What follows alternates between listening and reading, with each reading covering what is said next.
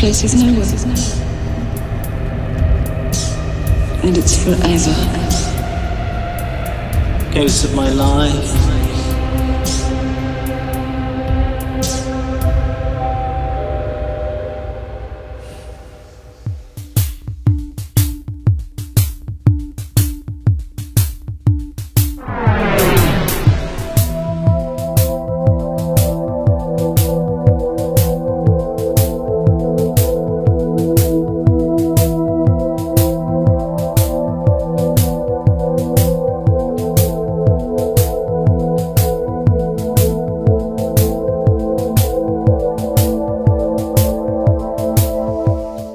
It's another ambient artist again this week with Marlowe and Steven. Well, this is uh, Lost Futures, a Mark Fisher podcast, uh, and I'm Steven, and I'm Marlowe. as he just said, and we are going over two essays in the book about the artist John Foxx, our favorite um, religious scholar from Our favorite Protestant polemic who taught an entire nation to hate the Catholics.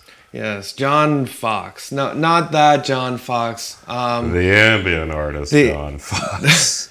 John Foxx, he made this album in 2006 called Tiny Color Movies, and this essay is called Old Sunlight from Other Times and Other Lives. John Foxx's Tiny Color Movies. And it's originally a K Punk article um, from June 19th, 2006, shortly after the album came out. And uh, yeah, we'll just jump right into it. Um, Marlowe loved the album. yeah, I mean, actually, I kind of liked his music overall. If I find the person from these essays to be a bit comedically pretentious. um, but uh, but no, I mean like whatever. As far as like when I think of like ambient music, I mean yeah, it kind of has that somewhat uh AFX twenty sound to it in some parts. In other parts, it's just a melancholic piano, which is also like another type of Aphex Twin. So eh, it kind of reminds me of Aphex Twin. Well, the song we were just listening to, uh, Kurfürstendamm, reminds me of Kraftwerk, Neu!, and some, you know, kraut rocky kind of stuff. But Right. you're right, like his more synthy stuff uh-huh. is is Yeah, extremely yeah, it's got a lot of yeah that like craftworky shit too. Anyway, uh, so yeah, I mean to start off, I mean Fisher hones in on the obvious thing with Tiny Color Movies, which is the relationship between the visual and the sonic is an explicit motivating factor. To quote Wait, him. wait, wait. We didn't. I always skip over it too, but the the little passage he gives. Uh, okay, he Which- gives a passage in the beginning from a book that John Foxx has spent thirty goddamn years of his life writing. he was in the markets crowds wearing a shabby brown suit, trying to find me through all the years. My ghost coming home. How do you get home through all the years? Uh, yeah, it, it goes on and on. But it's Uh, apparently. wait, no, actually, is that from that one or is that from? Because I think he quotes from two different works. yeah, he quotes from two works uh, Quiet Man and Shifting City. Yeah, so I was referring to Quiet Man. Yeah, this is somebody else, so I think it's Shining Shining City, maybe. Yeah, so the premise of Quiet Man, which we watched a bit of John Foxx reading Quiet Man, uh, which is a book that, per the interview, he has been continuously writing and For his whole to. life, yeah. It's basically imagine if 28 Days Later was more boring and pretentious. The conceit is it's written as this like day in the life of a salaryman sort of idea of like Tom got up and fixed his coffee. He went to uh, walk down to the market. He passed where Mrs. Weatherby lived. But then as the story goes on, you realize we're in a post-apocalyptic setting. As far as we know, Tom's the or whatever the fuck the guy's name is, uh, is the only individual human alive, as far as we can tell. I mean, again, he's been writing it for 20 years. Maybe some crazy shit happened. So also, but I think that's the premise. yeah, but that seems to. I mean, for all I know, like maybe by now, Tom, like the main character's like found a whole like group of people and they're having a ball. I don't know how it goes, but uh, that's that's pretty much the conceit of the book. Uh, so you could kind of imagine that a lot of his stuff. He just kind of reminds me of the coolest collector of Chris Nolan posters that you bought weed from in college. Well, okay, so a little background. Uh, basically, the wiki of him is he's originally named Dennis Leigh, and he was in the new wave band Ultravox. Right, Um, yeah. Until he started his solo career with an album that Fisher talks about, Metamatic, which is, as we discussed, very uh, Gary Numan esque. yeah, yeah, that was the Gary Like, Numan i- if you know Gary Numan cars here in my car, na, na, na, na, you know, it has a, our friends Electric. Yeah. Burp, burp, burp. Yeah, no. those two songs that are made by Gary Numan. Right. The, the two, if you don't know Gary Numan, he has two songs. Listen to them both. They're pretty good. They're really good. um, and and Metamatic has that you know detached kind of vocalist, even more detached than Gary Numan. And over the years, he's just become less and less of a frontman and more and more of this like artist that makes pictures with his music and ambient music. And that's sort of where Tiny Color uh, Movies comes in because he pairs it a lot with the visuals. Right. And also, okay, so I kind of, maybe I didn't understand this from the interview part, but I think he also, like, put the actual tiny picture, like, on film reel.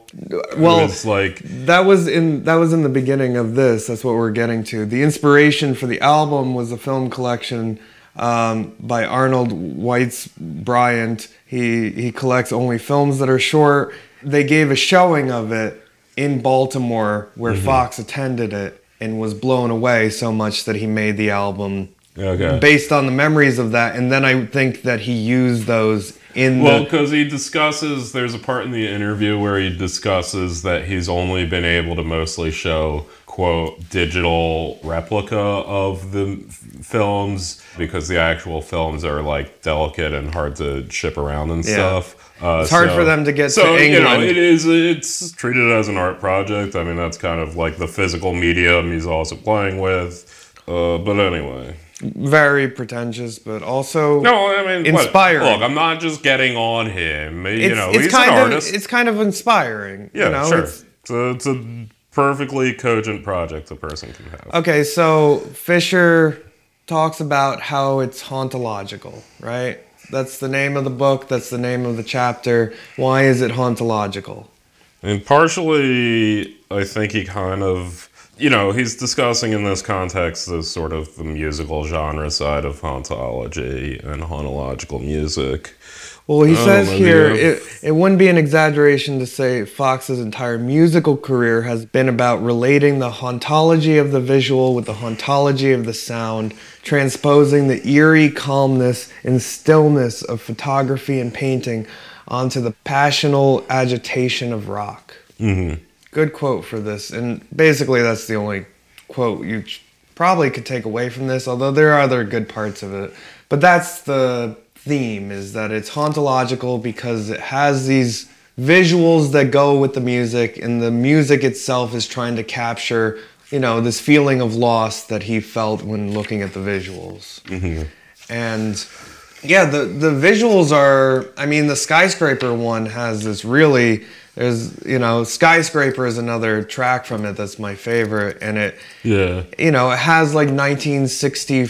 I mean, it, it looks like shit that was shot on a Super 8. Um, it, it looks like home movies. If your, you know, grandparents had home movies or whatever, uh, it looks like home movies of, you know, a skyscraper. And true to home movies, they didn't record sound, and you would often, when getting them developed, have a film track, like, just put on top of it uh, or a soundtrack just put you know on top of it. That was usually when you were playing it. You would have that. Do or, you see? Do you see? Yeah, um, that kind of shit. So um, Although those are those are uh, photographs, not films. Yeah, well, those were slides, yeah. But, um, I mean, like, I actually, incidentally, uh, over Christmas, um, my grandparents had uh, a bunch of home movies they transferred to VHS in the 90s, so we were watching them. That was, yeah, that was what I was really thinking, because then that was a whole thing, and they would always, like, put a fucking soundtrack on top of it, so it was just burr, burr, burr, and, like, eight second clips of, like, several different really Italian weddings from the 1960s. Yeah, for those listening um, in the future, possibly in not a time that is now, uh, we're recording this in January after a long break uh, for Christmas and New Yeah. Year's and stuff like that. So Marlowe went and saw some home movies. Yeah. Um, so yeah, no, it had a similar. You know, there's a film grain to it that's like very important. It's you know also done mostly in these very short, couple minutes at most, long clips before a cut. You know, of like riding in a car on a street or just. did you feel like there was a certain hauntological? panning around the? Yeah, yeah. I mean. Well, Even the uh, car and shit, like yeah, stuff looked older. I mean, it was definitely a anachronism that he's playing around with. And I mean, they mention Warhol and the skyscraper one particularly is in, is kind of evocative of uh, Empire. It was it just called Empire, the Warhol movie where he just filmed the Empire State Building for 24 hours or whatever the fuck. Oh yeah. Uh, it wasn't that like I mean it was not just the still camera on a fixed point. It was panning around and stuff, and there were several cuts. Yeah, and But you know, it was a skyscraper on film. It kind of reminded me of Warhol's thing. Well, speaking of skyscraper, here he says that uh, it sounds like something out of Blade Runner's soundtrack, mm-hmm. Um, which I can hear. Yeah. Was that Eno? Well, it says Vangelis. Oh, okay. He says okay. it there. Vangelis's Blade Runner soundtrack. Okay. Guess I was thinking of Dune, the, the '80s one, Yeah. The, which and Brian Eno. so yeah, there's then there's another quote which I think that's the one from Quiet Man. I think I constantly feel a distant kind of longing. The longest song, the song of longing.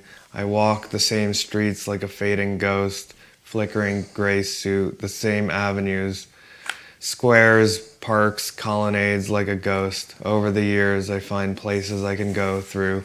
Uh, the part we were uh, listening to, it was uh, third person, so I'm just kind of Maybe it's maybe yeah, like maybe it's an internal monologue of his or yeah, it's the- unclear what what all these um, quotes are. yeah, like from. at the end, Mark Fisher just like notes that the quotes all came from like one of two writings. That's one thing I find frustrating in general about zero books. uh, Like capitalist realism does this too, where they, Oh yeah, no, they Zero, don't Zero have Books likes not citing things or At all. Like you know, and then and then like everyone's like, "Hey, kill all normies." Um, sounded like a bunch of stuff the author just literally made up, and they're like, "Look, we don't work within your scholarly definitions of juridicalness," and you're like, "Okay, fine, guys."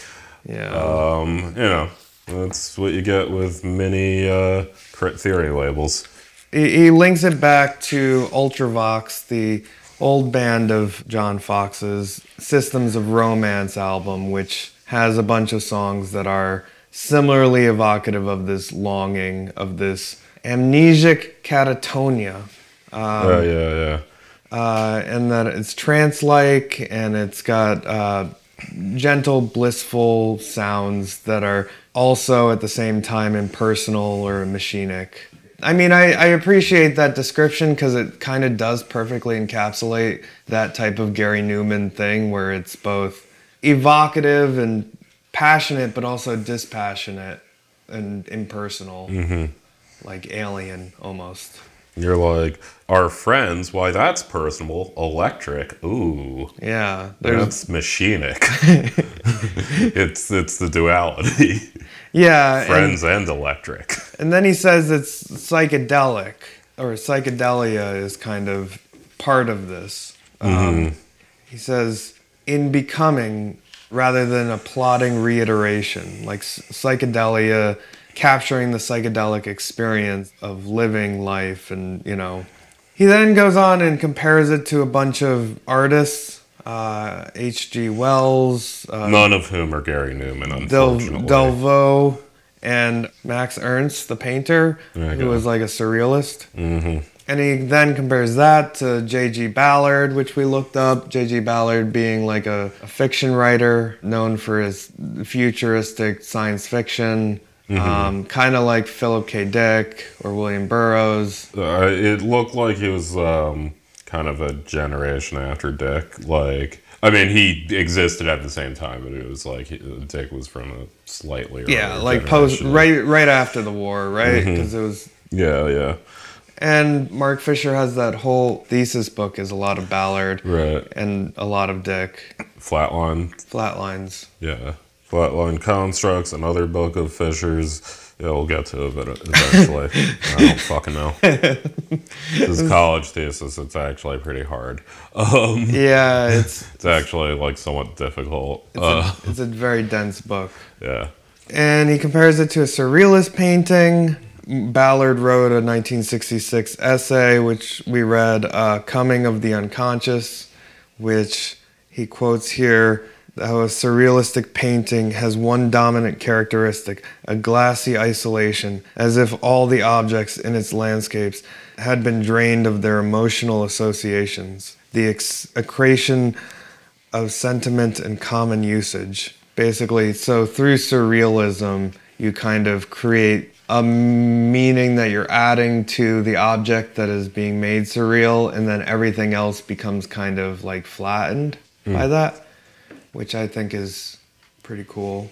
I mean, that's sort of, you know, being on an acid trip. Yeah.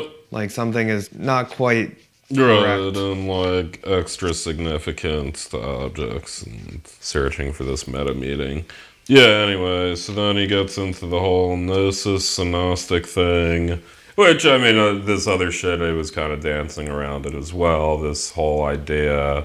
Yeah, I mean, Fisher gets into this, Foxx talks about it in the interview of this idea of the angel and the angelic and like sort of the you know within gnostic philosophy the idea of like the revealed immaterial truth of the world as it gets peeled away. And like you know relating to you know the real in lacan and ego death and lsd trips um like just the general like almost terrifying experience that such perfect serenity holds to the viewer. that it's more uh, fearful to meet the the angel, right? Right, yeah. So he, he gets into uh, Rudolf Otto, who was a conservative theologian who had this concept um, or this quote or something. Basically, it is actually more terrifying for man to meet the angel than the demon.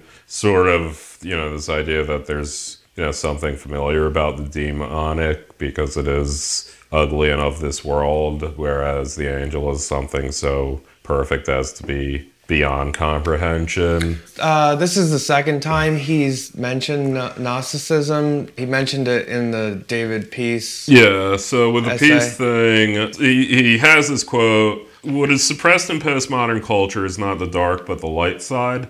Which Um, is an awesome quote. We are more comfortable with demons than angels. Uh, the demonic appears cool and sexy. The an- angelic is deemed embarrassing and sentimental. You know, interesting. I, I would say the peace thing is, uh, you know, the way he used gnosis there was saying it actually uh, concentrated on the demonic. Mm-hmm. The peace, uh, to the extent that peace was Gnostic, it was Gnostic in the sense of decrying the material world. right, and that it was kind of getting at the real by by Whereas this pro- is more trying to present the immaterial transcendent. Well, and that was what was sort of confusing for me, or at least seemed contradictory, was the way it was used with David Peace was, you know, the way to get to the real is to depict it as darkly and as lacking as much sentimentality as a- possible. Yeah, I mean that was also I mean if I'm recalling correctly, there was something of like depressive epistemology being discussed with the David Peace thing, which is you know, so when you're saying the real, you're really you mean like the truth. Yeah, the- the- the- not the the depressing reality Right, of the right. 70s, which at you know during that was Right. like yeah. I was just I Light- just used the real and the like Lacan, so I was just kind of um, what I along. what I was you know with Life on Mars. Life on Mars gave us a rosy, sentimental version Yeah. of the 70s. pop culture signifier filled. Right. And then David Peace gave us the gritty, real 70s. Mm-hmm. I'm using in air quotes. So in the case of peace, I mean, I would say that at least by this definition, peace is the postmodernist in many ways. I mean, frankly, embarrassing and sentimental sound like words Fisher would have used to describe life on Mars. Yeah. So maybe Fisher's got some postmodernism. That's sort of the tension with these two alter and for the listener I just wrote an article about Gnosticism and hauntology and there was this tension between does hauntology prioritize the light or the dark? And what is the approach at getting to truth by hauntology? Do you get to truth or are you constantly deferring the truth because it's in the crackle, it's in the in between space mm-hmm. of the past and the future, and so you're trying to capture this in between in the present. And it doesn't seem entirely clear to me whether or not this Gnosticism has, as he says here, is it suppressing the light side or is it Well, I mean, I think in- engaging in the gritty darkness? Right. I mean, and in this case, I think it's fairly unambiguous. He feels that Foxx is engaging with the light side very much so, but he's So he's railing against postmodern right, culture. right, right. No, that's my point. Whereas peace, in my comparison of the two uses of Gnostic, seems to actually be doing postmodernism. I mean, at least by this rubric, or at the very least, Gnostic in this case, I mean, I feel like is used in a somewhat more traditional sense of actually seeking transcendence, whereas Gnostic in the peace case was used very much, in my mind, as a way of saying, I have a pessimistic view of the world.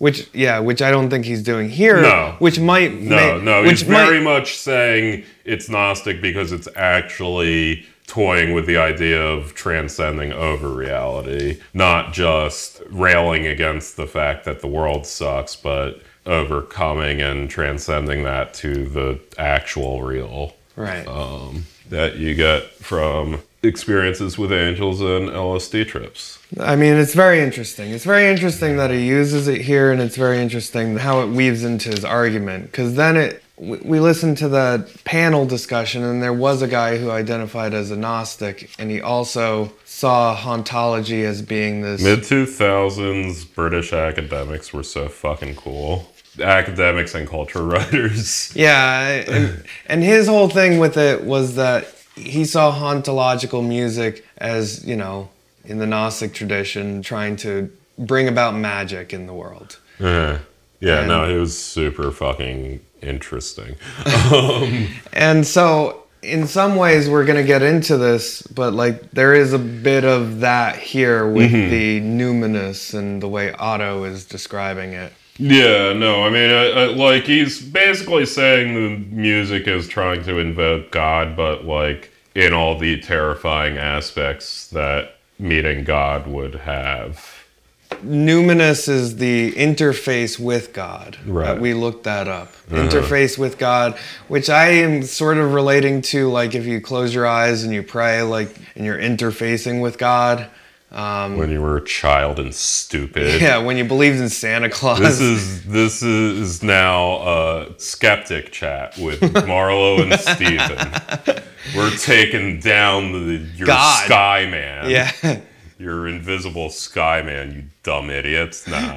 Um but, uh, yeah, no. Uh, Well, yeah, which I I always like in my, you know, vague amateur studies of Christian theology, I always kind of associated that action with what how the Holy Spirit was described Yeah. um, like your kind of ethereal, unspeakable mystical connection to God for as much as that exists in Western Protestantism.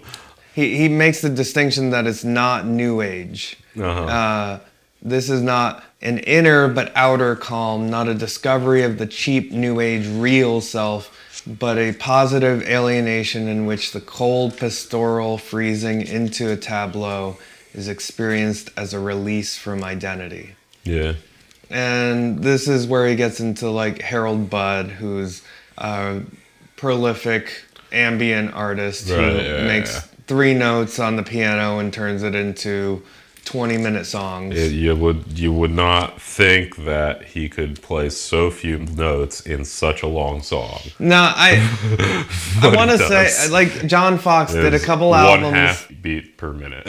Yeah, John Foxx did a couple albums with Harold Budd, and I've seen Harold Budd in concert when I was on an acid trip, and it was oh phenomenal. yeah, sure. If you like, Phenomenal. Forget how long you've been standing there. It's great. Well, we were in seated. We were in the nice, cushy seats. It was Mm-hmm. very nice. It was on the come down too. It was great.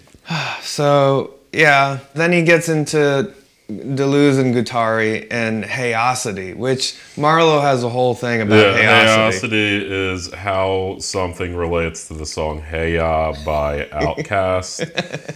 and to highlight that this is actually the real definition of Hayosity. what page we on? We're on 156. Oh yeah, there it is.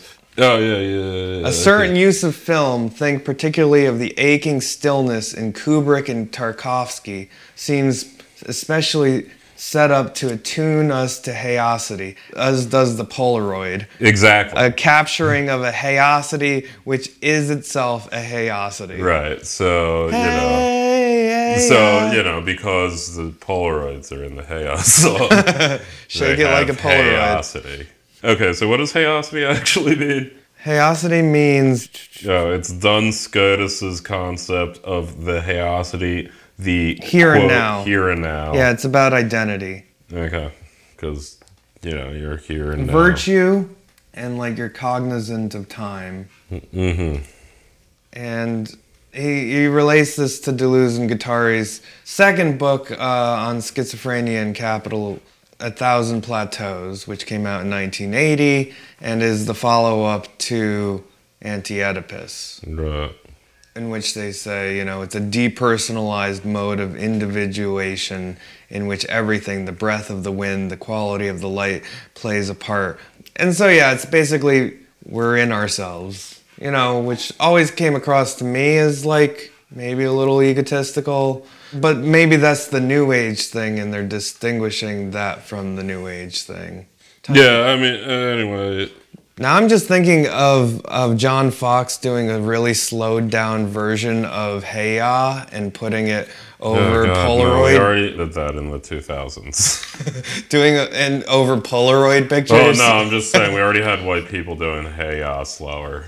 Oh yeah, That was already a fad. um, I definitely did.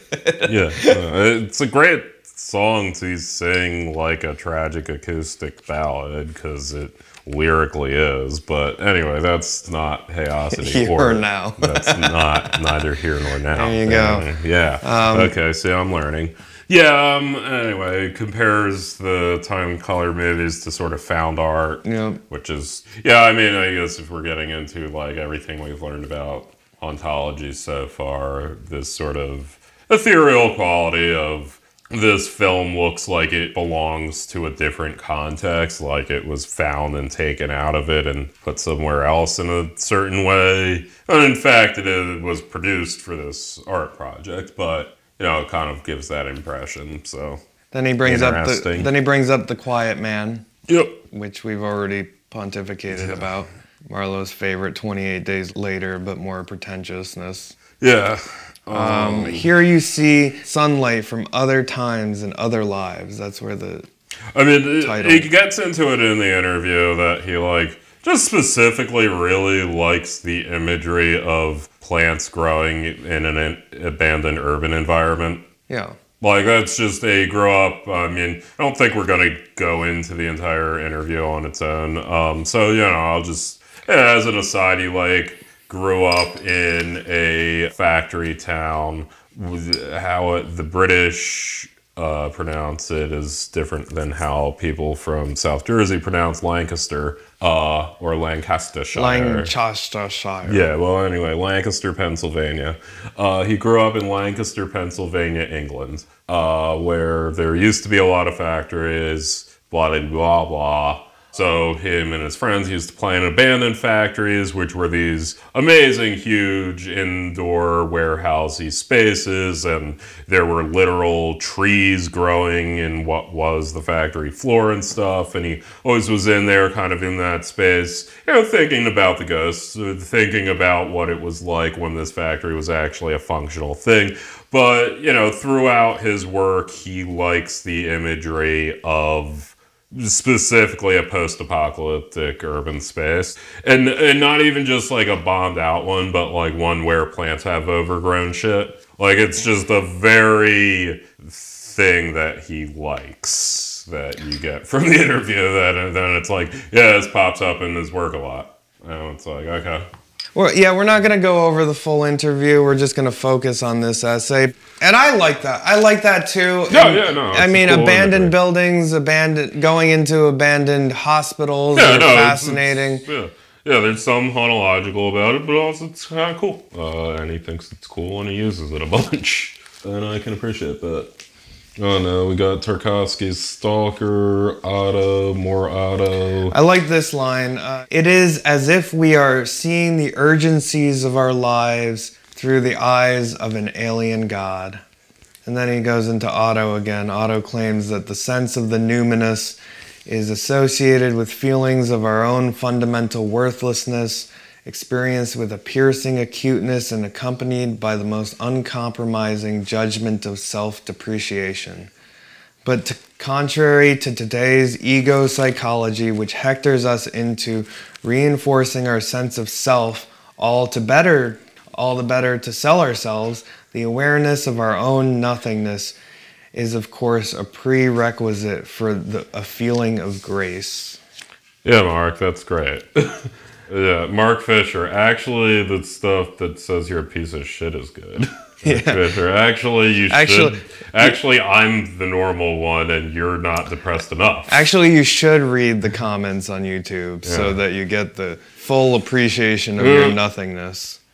Then there's another quote. I, I think it's The Quiet Man because it's third person, right? Yeah. He stood in the soft beams of sunshine diffused by the curtains, caught for a moment in the stillness of the room, watching the dust swirling slowly golden through patches of light that fell across the carpets and furniture, feeling a strange closeness to the vanished woman, being here and touching her possessions in the dusty intimacy of these rooms was like walking through her life. Everything of her was here but for the physical presence, and in some ways, that was the least important part of her for him. Uh, He links it to Lacan here. Like, he links the blurred girl uh, from Metamatic to Lacan, Yeah. um, and how the lover is always going to be perfect but out of reach. The kind of desire object of the, the woman is, you know, constantly deferred.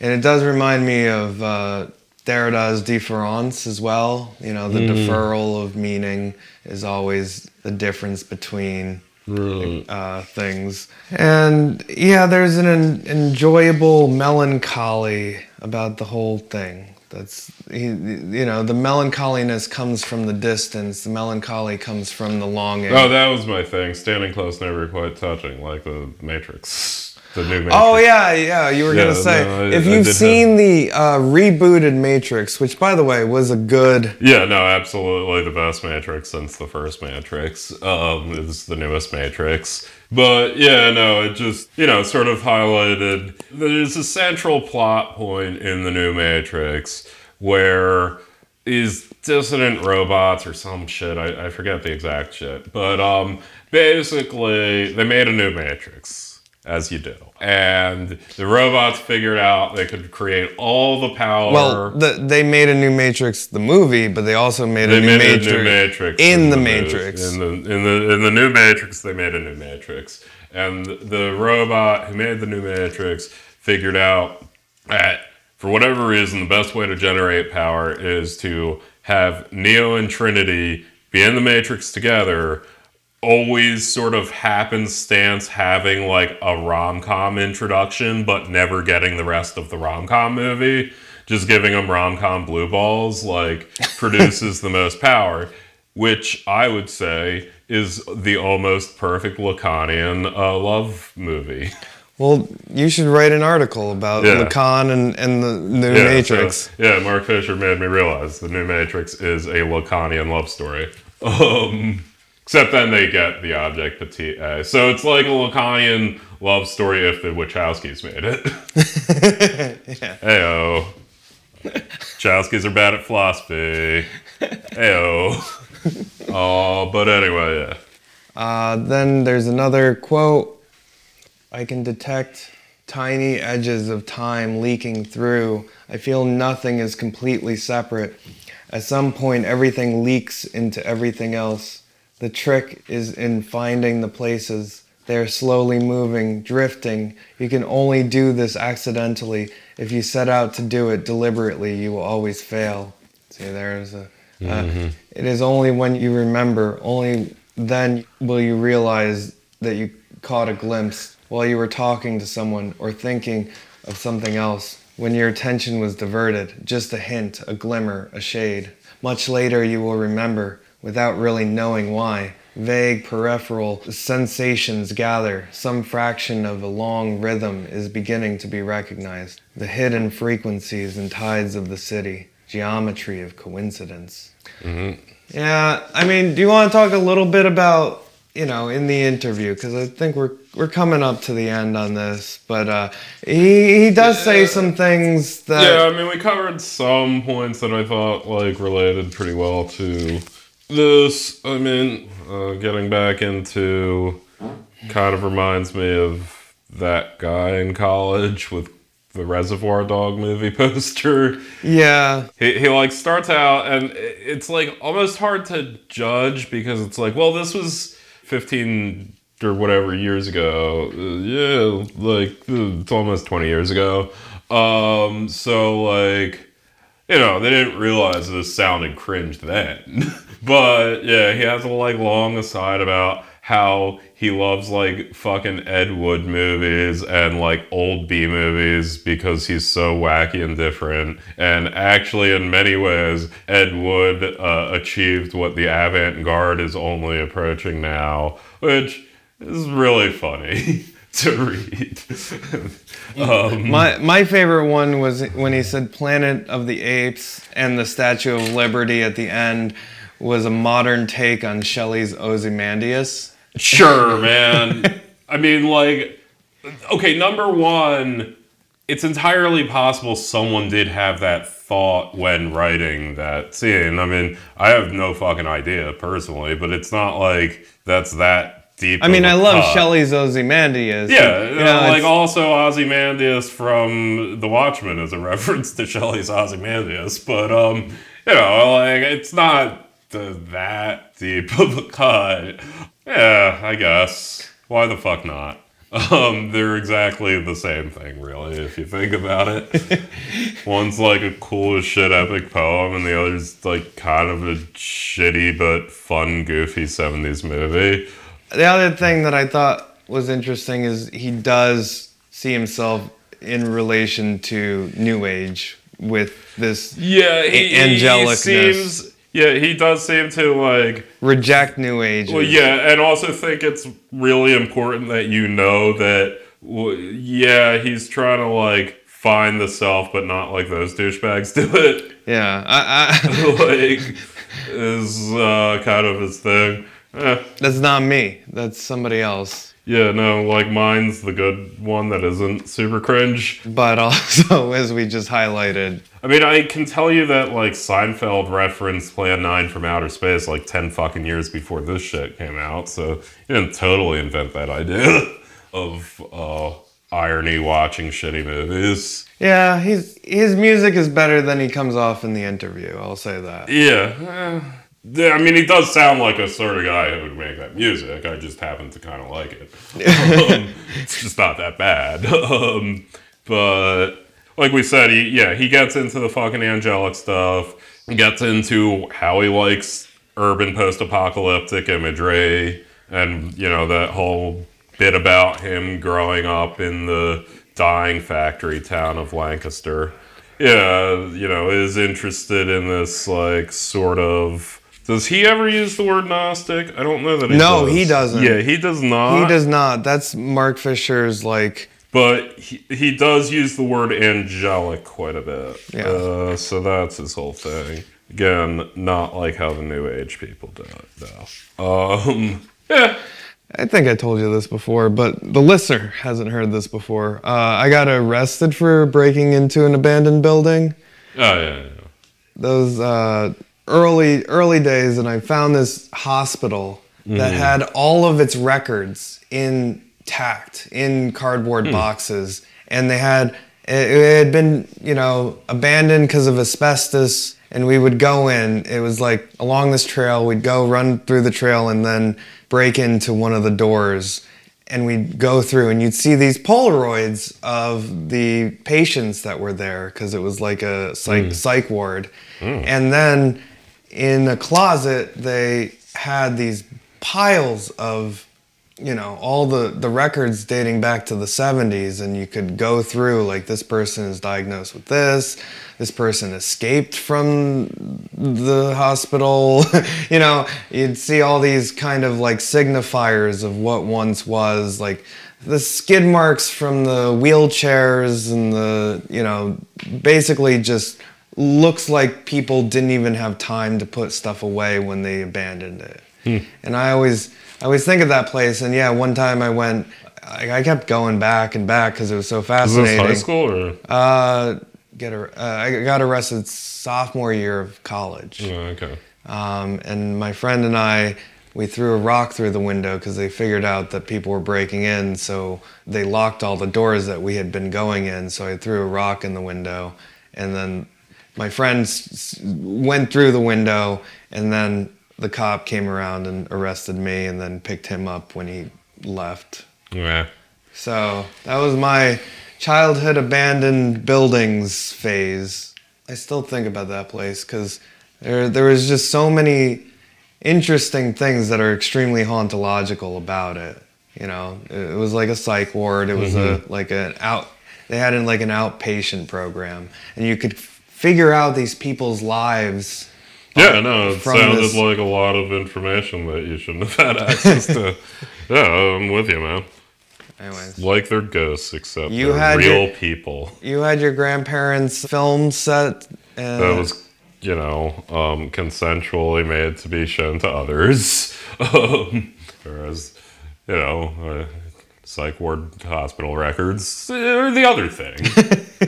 but, uh, yeah, that's fun. well, next week we're gonna have Yeah, next week, well, we're ending the hauntology chapter 01 or whatever, 02.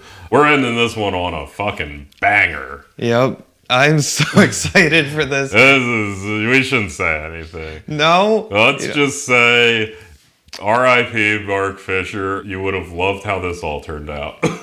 Let's just say you're gonna think differently about 808 and the heartbreak. yeah, anyway. All right. Bye. Bye.